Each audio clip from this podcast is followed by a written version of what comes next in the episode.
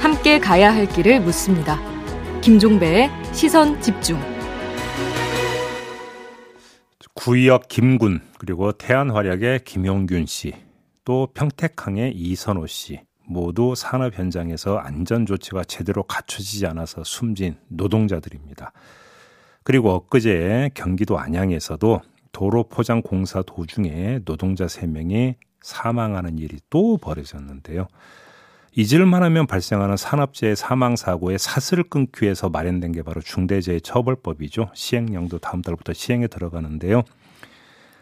아, 어, 앞으로 어떻게 이제 시행이 되는 건지, 그 다음에 실태 점검도 있었다고 하는데요. 고용노동부의 권기섭 산업안전보건본부장 연결해서 잠시 이야기 나눠보겠습니다. 나와 계시죠? 네네, 안녕하십니까. 아, 안녕하세요. 어, 지난 7월부터 10월까지 건설 제조 사업장 2만 487곳을 대상으로 현장 점검을 하셨다면서요? 네네. 저희가 추락이나 끼임 등 위험 요인을 중심으로 해서 네. 전국적으로 저희가 일제 점검을 실시를 했는데 예. 11월까지 저희가 10차례 점검을 했고요. 네. 말씀하신 대로 한 2만 4천 개소를 점검을 했는데 예. 여전히 한 60%가 넘는 현장에서 어, 기본적인 안전 수칙이 준수되지 않는 것으로 어, 확인을 그러면 했습니다. 좀 대표적인 사례가 어떤 것들이 있어요? 뭐 잘 아시겠지만 제일 기본적인 개인 보호구를 착용하지 않는 음. 부분이 있을 수가 있겠고요. 그 다음에 네. 추락이 위험이 있는 장소에서는 안전 난간이나 덮개나 뭐 추락 방지망 같은 것을 설치를 해야 되는데 그게 설치가 되지 않았다거나 네. 이제 끼임 위험이 있는 기계에서는 덮개나 울 등을 설치를 하고 으흠. 반드시 정비 보수 작업 중에는 기구를 완전히 정지시키고 해야 되는데 예. 이제 그런 것들을 하지 않는다든지 예. 최근에 뭐 추락 사고가 빈번하고 있는 이제 지붕 같은 경우에는 채광창처럼 이렇게 좀 약한 부분들이 있는데 음. 이런 부분들을 안전 조치나 추락 방지 조치를 하지 않은 상태로 밟고 네. 어, 가서 이제 뭐 추락이 된다든지 이런 부분들이 있을 수가 있겠습니다. 그러면 지금 본부장님이 몇 가지 열거해 주신 사례들이 있잖아요. 네네. 그런 사례들이 중대재해처벌법이 이제 본격 시행이 되면 이제 모두 걸리는 법에 걸리는 경우가 되는 겁니까? 중대재해처벌법은 말씀드린 이제 기본적인 안전 수칙을 준수하는 것을 보는 것은 아니고요. 네. 그 경영 책임자에게 그 안전보건관리 체계 구축 의무를 부여하고 어, 그것을 위반했을 때 이제 하는 것인데 이 안전보건관리 체계 구축 의무라는 것은 지금 제가 말씀드린 그 위험이 방치가 되거나 음.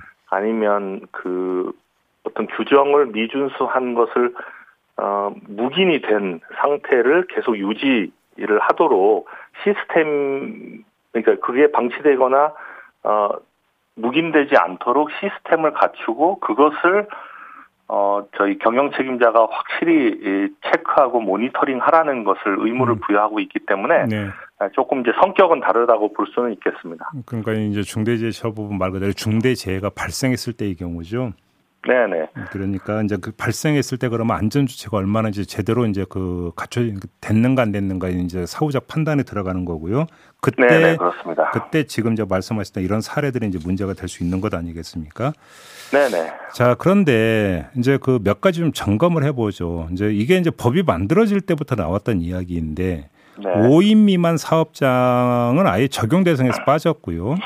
네네. 50인 미만 사업장 같은 경우는 3년간 법 적용이 유예가 되지 않았습니까? 그런데 지금 실태 점검을 해 보셨으니까 지금 이런 어떤 그 뭐 유예 내지 그 면제 이런 것들이 지금 현실적인 건지 좀 판단을 좀 하셨을 것 같은데 어떻게 보세요? 이제 법 제정 당시에는 50인 미만 사업장이 그 적용이 제외 유, 제외되거나 유예된 것은 음. 우선 그 사업주가 안전보건 관리 책임을 같이 하고 있습니다. 이 영세한 사업장에서는 예. 본인이 사업주가 다 하고 있어서 우선 산업안전보건법상의 책임을 어, 지고 있는 상황이고요. 네. 현재. 예. 네. 그 다음에 두 번째는 그 안전보건관리 역량이 그래도 좀 떨어지기 때문에 음.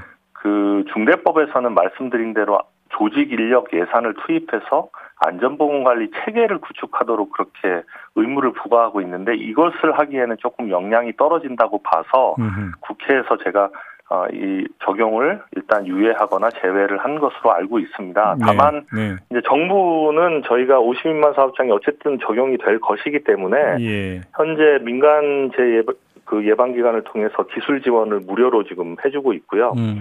그다음 위험 기구에 대해서도 교체나 공정 개선을 위한 재정 지원도 지금 함께 하고 있는 중입니다. 그래서 음. 어쨌든 어, 중대법으로 이제 좀 큰 기업들은 자율적인 안전보건관리 체계 구축을 할 것이고 음. 50인 미만 사업장에 대해서는 정부가 조금 나서서 계속 그 체계 구축을 위해서 지원을 해 나갈 예정입니다. 지금 특수 형태 근로 종사자하고 플랫폼 종사자도 지금 이 적용 대상에서 제외가 됐죠? 적용 대상에서 엄밀히 말하면 제외된 것은 아니고요. 네. 그 중대재해처벌법에서 보호 대상에는 음. 근로자로 한정하지 않고 이제 종사자로 명확히 규정을 했기 때문에 이 음. 종사자에는 근로자뿐만 아니라 특, 특수 형태 근로자나 아니면 플랫폼 종사자 등 노무를 제공하는 모든 사람이 포함이 되도록 되어 있습니다. 그래서 음. 보호 대상에는 일단 다 포함이 된다 이렇게 말씀드릴 수가 있고요. 네. 다만 이제 아까 적용을 할때 음. 저희가 5인 미만이냐 뭐 50인 미만을 따질 때그 네. 네. 5인이냐 50인을 상시 근로자서로 판단을 하고 있기 때문에 예. 일부 이제 그런 부분에 대한 조금 우려가 있지만 음. 그래도 종사자로 보호 대상을 어, 범주를 넓혔기 때문에 예. 제가 볼 때는 상당수 플랫폼 노동자나 특고 종사자들도 어, 이 대상에는 안전 보호 조치의 대상에는 포함이 될 것으로 그렇게 생각을 하고 있습니다. 알겠습니다. 시행령 관련된 이제 그 이야기가 될 것 같은데요. 네네. 재계 같은 경우는 이제 경영 책임자가 준수해야 할 의무 내용 있잖아요. 네네. 이게 지금 구체적으로 명시가 되지 않아서 오히려 혼란을 그러니까 가중시킬 수 있다. 이 점을 제기하던데 어떤 말씀 주시겠습니까? 우선은 이제 사실은 그간 경영 책임자가 산업 안전에 대해서 별로 관심을 가지지 않았기 때문에 음. 발생하는 일부의 혼란이라고 생각을 일단 하고요. 네. 두 번째는 그 중대재해처벌법에선 이 그 안전 그 기업이라는 게 업종이나 규모나 직종이나 고용 형태나 음. 경영 상태에 따라서 각 위험의 정도가 다르고 또 그 위험을 제거하거나 통제하는 수단이 달라야 합니다, 사실. 음, 네.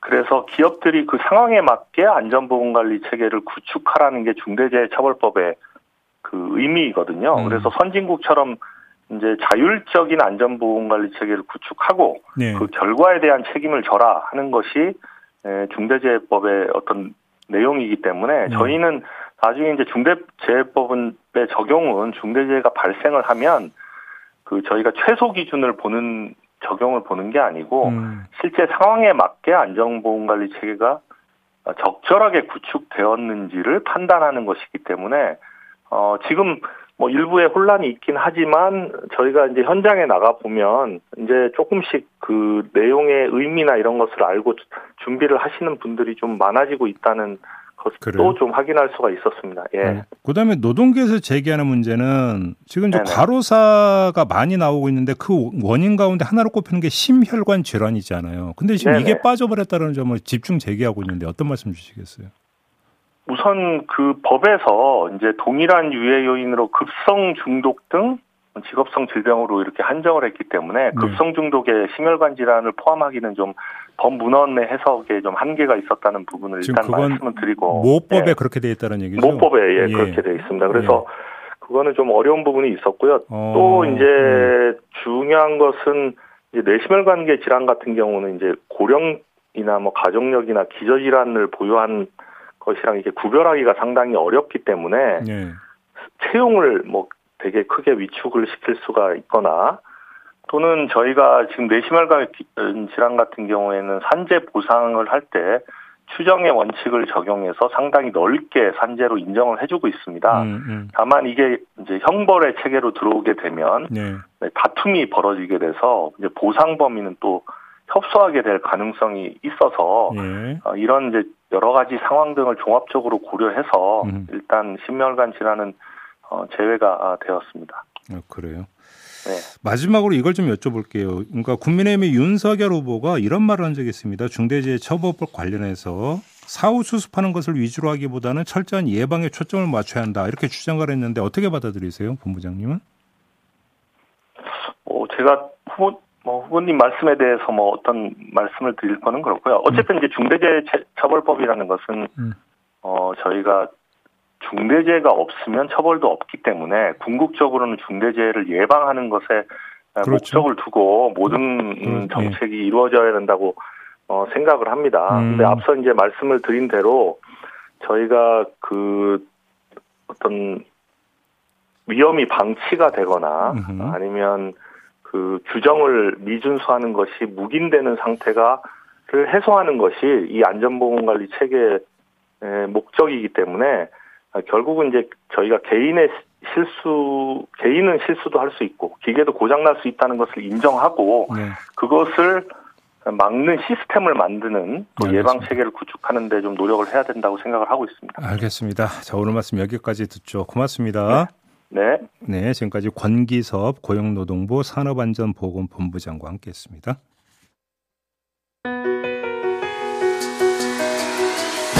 날카롭게 묻고 객관적으로 묻고 한 번 더 묻습니다. 김종배의 시선 집중.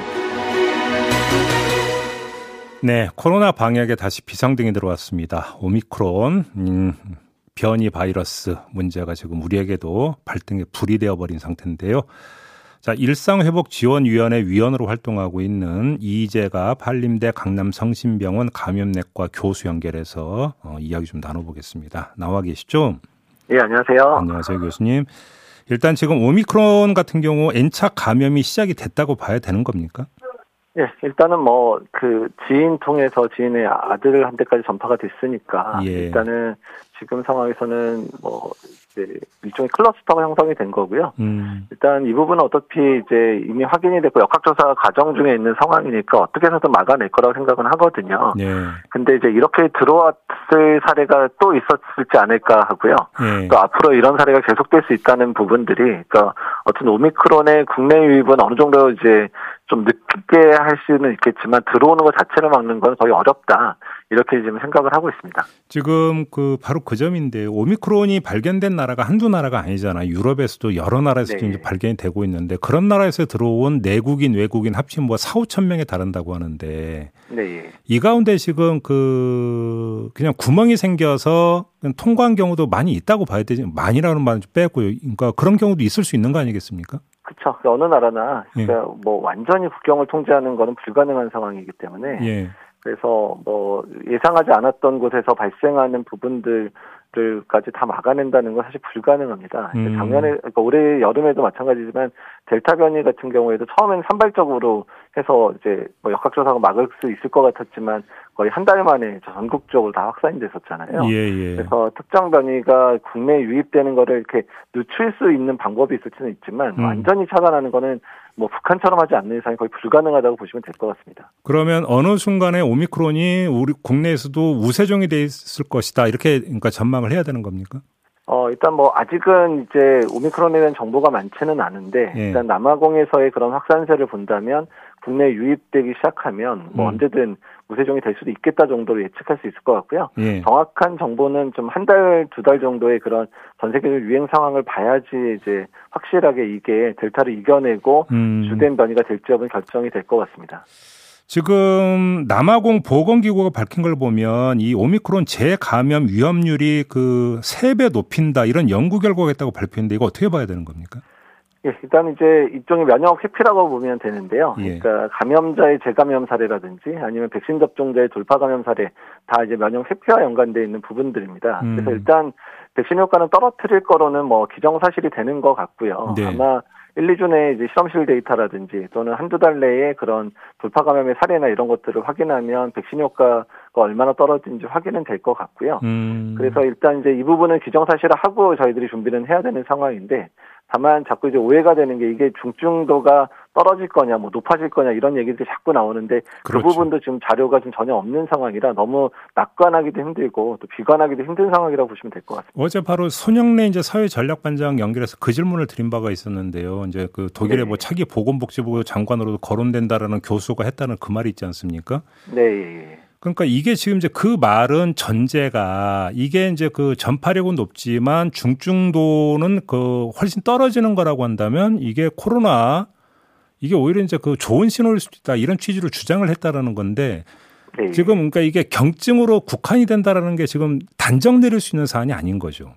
그렇죠. 지금 왜냐하면 이제 남아프리카에서 주로 집단 발병했던 층들이 대학생들 중심으로 발생을 해서 어차피 젊은 층들이었고요. 네. 그리고 해외 유입되고 있는 사례들은 해외 여행이 가능한 사람들이 각 국가에 이제 귀국하거나 유입되면서 발생한 사례, 들이 대부분 젊고 건강한 분들인데다가 어. 대개 또 백, 신을 대부분 접종한 분들이 해외 여행이 좀 가능한 상황이니까 예. 백신 접종까지 했던 분들이기 때문에 지금의 중증도만 가지고 미접종자에서 어떨 거라든지 또는 고령층에서 어떨 거라고 얘기하기는 사실 너무 이른 상황입니다. 음, 그래서 어제 손영래 반장도 이제 그 근거 데이터가 아직은 충분하지 않다 이렇게 말씀을 주시던데 그러면 어느 단계가 되면은 그 최종 판단을 내릴 수 있는 겁니까? 그러니까 이제 델타 변이 같은 경우에도 그러니까 우리나라 내에서 유행뿐만 아니라 전 세계적인 유행을 해서 각 국가의 유행 상황을 보고 나서 적어도 이제 본격적으로 유행이 시작되고 한두 달은 지나야 전반적인 음, 음. 역학 데이터들이 쌓이기 시작하거든요. 음. 그래서 아직은 이제 그런 중증도와 관련된 데이터는 저희 한두 달 정도는 기다려야지 알 수 있고 또 뭐 유행이 돼야지 뭐 되는 건데 만약에 뭐 그냥 일종의 해프닝처럼 유행이 안 된다 그러면 이제 그런 데이터는 쌓이지도 않을 수 있다는 그렇죠. 거죠. 예. 예. 아무튼 지금 섣부른 낙관론은 절대 금물이고 일단은 틀어막는데 주력해야 된다. 이게 뭐 당연한 결론 아니겠습니까? 그런 그러니까 지금은 뭐 대응책은 당연히 그런 거고요. 음. 일단 이제 다만 어, 언제나 그렇지만 유입 차단은 한계가 있으니까 국내 유입됐을 때 어떻게 대응할 건가에 대한 준비도 지금부터 시작을 해야 된다는 겁니다. 그러면 일단 그 전부터 여쭤볼게요. 조금 전에 교수님도 잠깐 언급을 했는데 돌파 감염 사례가 계속 나오고 있잖아요. 네. 미국, 일본의 1호 감염자도 그렇고 우리도 그렇고 모두 지금 돌파 감염 사례라고 봐야 되는데 백신이 가 별로 이제 그 효과 없는 거 아니냐라는 이야기가 퍼질 수 있는데 어떻게 봐야 되는 겁니까? 어, 그러니까 지금까지 이제 뭐 델타 변이도 돌파 감염 사례가 꽤 많이 나타났고 예. 또한 이제 베타 변이나 감마 변이도 돌파 감염 사례가 사실 많았는데 예. 그런 이제 백신 효과, 그러니까 감염 예방 효과가 떨어지더라도 현재까지 중증 예방 효과는 계속해서 어느 정도 이제 많이 안 떨어지고 유지가 되는 게 확인이 되고 있거든요. 음. 그래서 앞으로의 이제 변이 바이러스에 대한 예방 접종 전략은 일단은 이제 돌파 감염은 어느 정도 감소하더라도 일단 중증 환자가 발생하지 않게 하는 걸 목표로 해서 접종이 계속 이루어져야 어, 되고요. 어, 예. 그러니까 지금 델타 변이에서도 좀 이제 3차 접종 자체가 이제 중증도를 훨씬 더 감소시킨다는 것들을 목표로 하기 때문에 고령층 예방 접종 서두르고 있잖아요. 음. 근데 지금의 3차 접종 자체를 열심히 하는 게 오미크론 에 유입됐을 때 의료 체계가 마비된 걸 막는 또 하나의 이제 대비책이 될 수도 있다는 겁니다. 지금 오늘 오전 11시인가요? 이제 추가 방역 대책을 발표를 한다고 하는데 그러면 네. 다시 사회적 거리두기를 조이는 것은 필수다 이렇게 봐야 되는 겁니까? 네, 일단은 거리 어떤 방식으로든 간에 어쨌든 백신 접종이 어느 정도 충분히 이루어진 상황에서의 거리두기에 강하기 때문에 예. 기존의 방식하고는 조금 다른 방식으로 접근할 수는 있을 것 같습니다. 예를 들면 어떤 식입니까, 그게? 예, 일단은 이제 방역 패스의 조건들. 그래서 미접종자가 이제 다중이용 시설을 이용하는 것들을 좀 제한을 해서 미접종자를 최대한 보호하는 전략 중심으로 갈 수밖에 없을 것 같거든요. 음. 그래서 식당 카페도 뭐 만약에 방역 패스가 적용된다 그러면 미접종자는 뭐 한 명 정도만 식사할 수 있다든지 뭐 이런 음. 식으로 하면 음. 미접종자에서의 감염을 최소화시켜서 중환자 의료 체계에 부담을 주는 것을 최소화하겠다. 음. 이런 방향으로 간 거라고 생각이 듭니다. 그런데 조금 전에 그러니까 드렸던 질문과 연동이 되는 건데 돌파 감염 사례가 계속 나오고 있는 건데 네. 그냥 접종자 같은 경우는 그렇게 이제 크게 제한을 두지 않는 게 맞는 걸까요? 그러니까 일단 전체적인 숫자도 감소시켜서 예. 일단 돌파 감염 사례를 줄이려는 노력은 되긴 하지만 예. 그러니까 똑같은 상황에서 돌파 감염 사례 환자랑 미접종 사례 환자 중에 중환자로 넘어가는 사례는 확실히 다릅니다. 그래서 음, 일단 음. 단계적 일상 회복의 방향이 완전히 꺾일 수는 없는 상황이니까 음. 일단은 음. 이제 미접종자의 감염을 최소화시키는 게 지금의 중환자실 부족 상태를 막을 수 있는 수단이기 때문에 그렇게 강구를 하는 거고요. 네. 일단 이제 이번에 3차 접종도 강조하는 측면에 있어서도 일단 이 정책들은 유효하다고 보고 있습니다. 그러면 이래서 사적 모임 인원수를 제한하는 과정에서 미접종자를 그러니까 더 줄인다. 그러니까 참석할 수 있는 인원을 이런 그러니까 그 구상이라고 이해를 하면 되는 거죠. 네, 일단 그렇게 논의가 되고 있는 것으로 들었습니다. 그다음에 영업 시간 제한도 검토되고 있습니까? 예, 일단은 영업시간 제한도 검토가 되고 있기는 한데 그 부분이 가장 지금 이제 논쟁거리가 되고 가장 신중하게 해야 될 부분을 생각은 하거든요. 네. 일단 만약에 영업시간 제한이 걸리게 된다면 일단 단계적 일상회복 시작할 때부터 위원회에서 계속 지적된 대로 음. 소상공인이나 자영업자에 대한 보상을 확실하게 같이 발표하는 그러니까 패키지로 발표하는 형태로 돼야 된다고 계속 저희들이 조언을 하고 있었거든요. 그렇죠, 그런 그렇죠. 예. 그런 식으로 꼭 발표됐으면 좋겠다는 생각을 하고 있습니다. 그렇죠. 뭐 손실 보상자가 이제 뭐 시행에 들어갔으니까 당연히 그거는 기본인 것 같은데 문제는 이제 네. 정부 의지가 이제 또 어느 정도냐도 봐야 될 것 같고요. 지금 논란이 되고 있는 것 중에 하나가 재택 치료 의무화된데 이건 어떻게 봐야 되는 겁니까? 어차피 그러니까 재택 치료가 이제 일반화되는 거는 어쩔 수 없는 단계적 일상 회복 가운데 어쩔 수 없는 부분이라고 사실 저희가 대부분 7월부터 말씀을 드렸는데 음. 다만 이게 이게 그냥 준비가 잘 돼가지고 이제 점진적으로 됐었으면 그래도 좀 연착륙이 될 텐데 네. 확진자 수 느니까 어쩔 수 없이 밀려서 하는 상황들이 되어, 되어버렸잖아요. 음. 이제 그 부분들이 이제 현장에서의 준비 과정들이 아직까지 충분히 이루어지지 않은 상황에서 시행된 거는 좀 문제로 생각은 되고요. 어떻든 시행은 해야 되는 방향이니까 빨리 이제 현장 상황들을 이제 개선하고 또한 환자들의 피해가 보지 않는 상황들을 만드는 게 현재 중요하다고 생각을 하고 있습니다. 재택 치료냐 이게 재택 방치 아니냐 이런 주장들 때는 그건 좀 너무 과한 주장이다 이런 말씀이십니까? 예, 일단은 뭐, 그 의료진들이 일단은 모니터링을 하고 중증인지 아닌지를 빨리 구분해서 이제 이송 체계로 접어들게 할 수 있는 그런 체계를 가지고 있는 건이기 때문에 음. 방치라고 한다기보다는 그냥 의료적인 그런 그 환자의 선별 과정이 들어가 있다. 이라고 음. 생각하시는 게 더 맞을 것 같습니다. 지금 또 이제 병상 확보가 이제 큰 문제인데요. 관련해서 네. 서울 같은 경우는 오세훈 시장이 시립병원 6곳을 코로나 감염병 전담병원으로 전환해서 병상을 총동원하겠다 이렇게 밝혔는데 유효적절한 대책이라고 평가하십니까? 일단 뭐 위기 상황에서는 어쩔 수 없는 상황이라 보고요. 네. 그러니까 지금 상황에서는 어떻든 병상 확보를 해야 되니까 이제 지금 남아 있는 그러니까 사실 여섯 개 중에 네 개는 이미 전담 병원이 돼 있고요. 음. 지금 서울의원 서울의료원하고 불암의병원 일부 환자들에 대한 진료 기능을 가지고 있는 거거든요. 음. 근데 다만 이 부분이 길어지면 안 되는 게 워낙에 공공의료원들이 취약계층의 진료 부분들을 담당하고 있는데 그렇죠. 이렇게 전담병원이 되면 그런 아. 역할들을 다 할 수 없게 되기 때문에 네. 이거는 정말 비상 상황에서만 운영돼야 되는 상황이라고 생각이 듭니다. 알겠습니다. 시간이 얼마 짧게 여쭤볼게요. 청와대가 이제 나서야 할 때라고 말씀하셨는데 어떤 취지로 하신 말씀입니까? 그러니까 사실 월요일에 있었던 회의 때문에 그때 이제 유행 상황을 차단할 만한 대책이 구체적이지 않아서 말씀드렸던 부분이고요. 아, 예. 어쨌든 오늘 만약에 발표되면 뭐 음. 다행인데 오늘도 음. 어떻게 될지 몰라서 지금 솔직히 마음 졸입해서 기다리고 있습니다. 알겠습니다. 11시 발표 좀 한번 기다려 봐야 되겠네요. 알겠습니다. 네. 오늘 말씀 여기까지 드릴게요. 고맙습니다, 교수님. 네, 감사합니다. 네, 지금까지 한림대 강남성심병원 이재갑 교수와 함께 했습니다. 네, 시선 집중 2부 마무리하고 8시 3부로 이어가겠습니다. 음, 손준성 검사 구속영장이 또 기각이 됐죠. 고발 사주 의혹 사건 최초 제보자인 조성은 씨와 인터뷰가 예정했는데요. 아, 영장 기각 어떻게 받아들이는지 함께 이야기 나눠보도록 하겠습니다. 잠시만요.